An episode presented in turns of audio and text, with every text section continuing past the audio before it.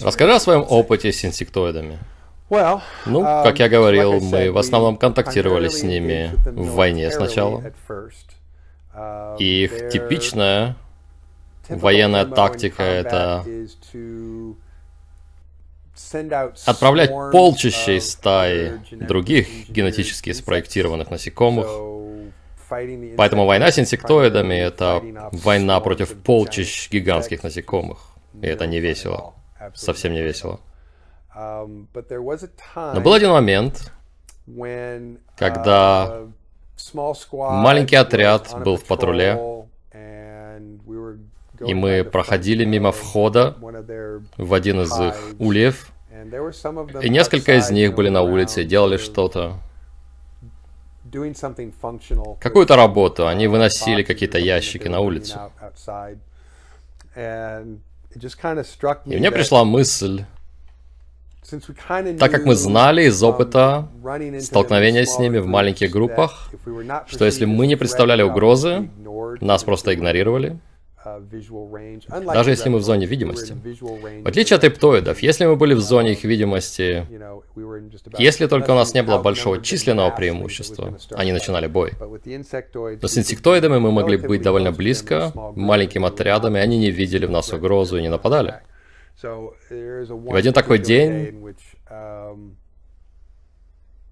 я просто почувствовал сильное побуждение и желание взять и подойти к ним и попробовать поговорить. У меня получилось поговорить.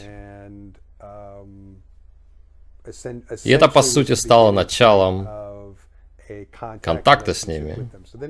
А затем у нас была программа обмена, которая длилась примерно 6 месяцев, когда несколько человек из дипломатического корпуса, несколько офицеров с нашей базы и несколько младших военнослужащих, которые сопровождали этих офицеров каждый день во время визитов в этот улей инсектоидов. Я был в составе этой команды. То есть я провел почти шесть месяцев, ходя каждый день туда-обратно и проводя очень все, что я могу сказать, это что это были очень спокойные, организованные беседы и контакты с ними. И Опять же, они не открыто агрессивны. Они защищаются, но когда ты действительно знакомишься с ними, они довольно дружественные, довольно приятные.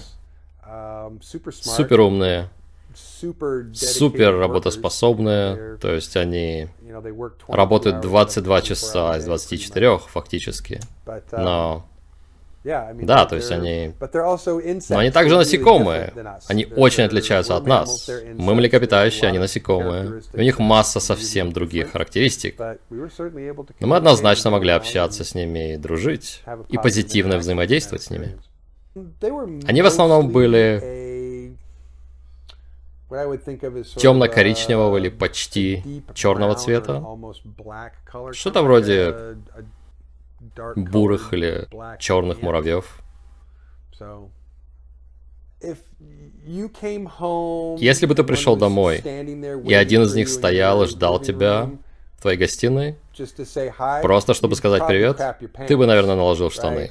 Просто потому, что видеть такое вблизи было бы шоком. И ты, наверное, обделался бы.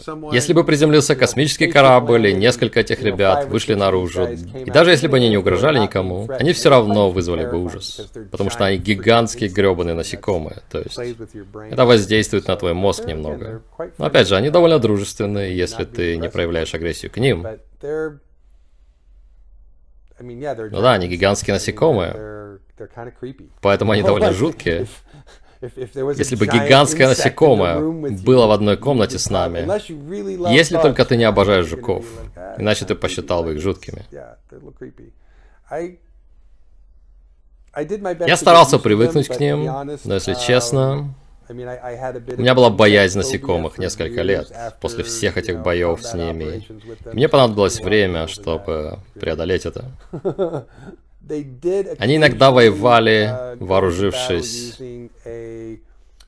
плазмовыми ружьями, которые по сути были ружьями, стреляющими молнией. То есть он стреляет плазмовым лучом или стрелой молнии, в отличие от плазмовых шаров, например. Но нет, они не носили никакой одежды, ни формы, они полностью голые.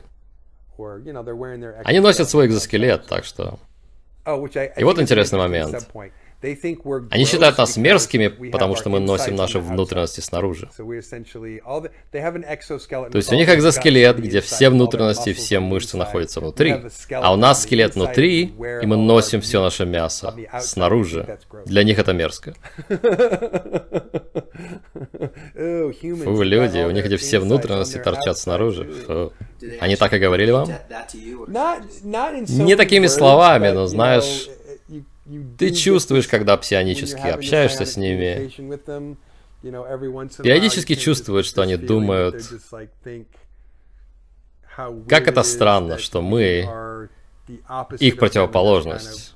И это неприятно. Но чаще всего, когда мы ходили к ним в гости, мы были одеты в наши бронекостюмы, и для них это как будто у нас есть экзоскелет.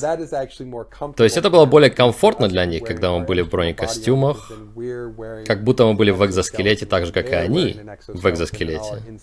И все наши внутренности сложены внутри, но когда мы просто в нашей обычной одежде, они немного морщатся. Мне это очень смешно. Ты можешь рассказать о духовности этих насекомых? У них однозначно есть метафизическая, псионическая духовная связь с планетой, на которой они живут. И они воспринимают это как отношение родителей и ребенка. То есть они считают планету своей великой матерью, имеют очень тесные отношения. Я бы сказал, что это глубокие духовные отношения, которые проявляются в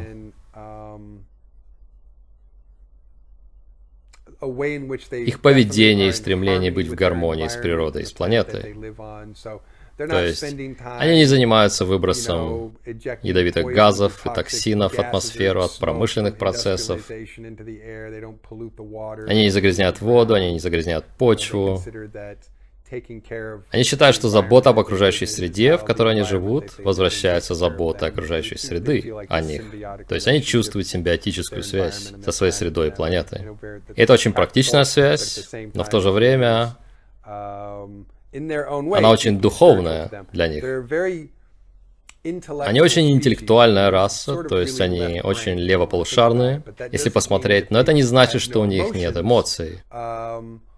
Или что у них нет чувств или духовности.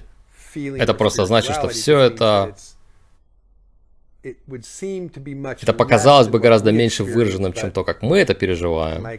По моему опыту, все это было очень важной частью их жизни. То есть, когда начинаешь разговаривать о том, что действительно важно, в какой-то момент они рассказывают тебе о своих метафизических убеждениях и духовной связи со своей планетой, которые они считают действительно важными в своей жизни.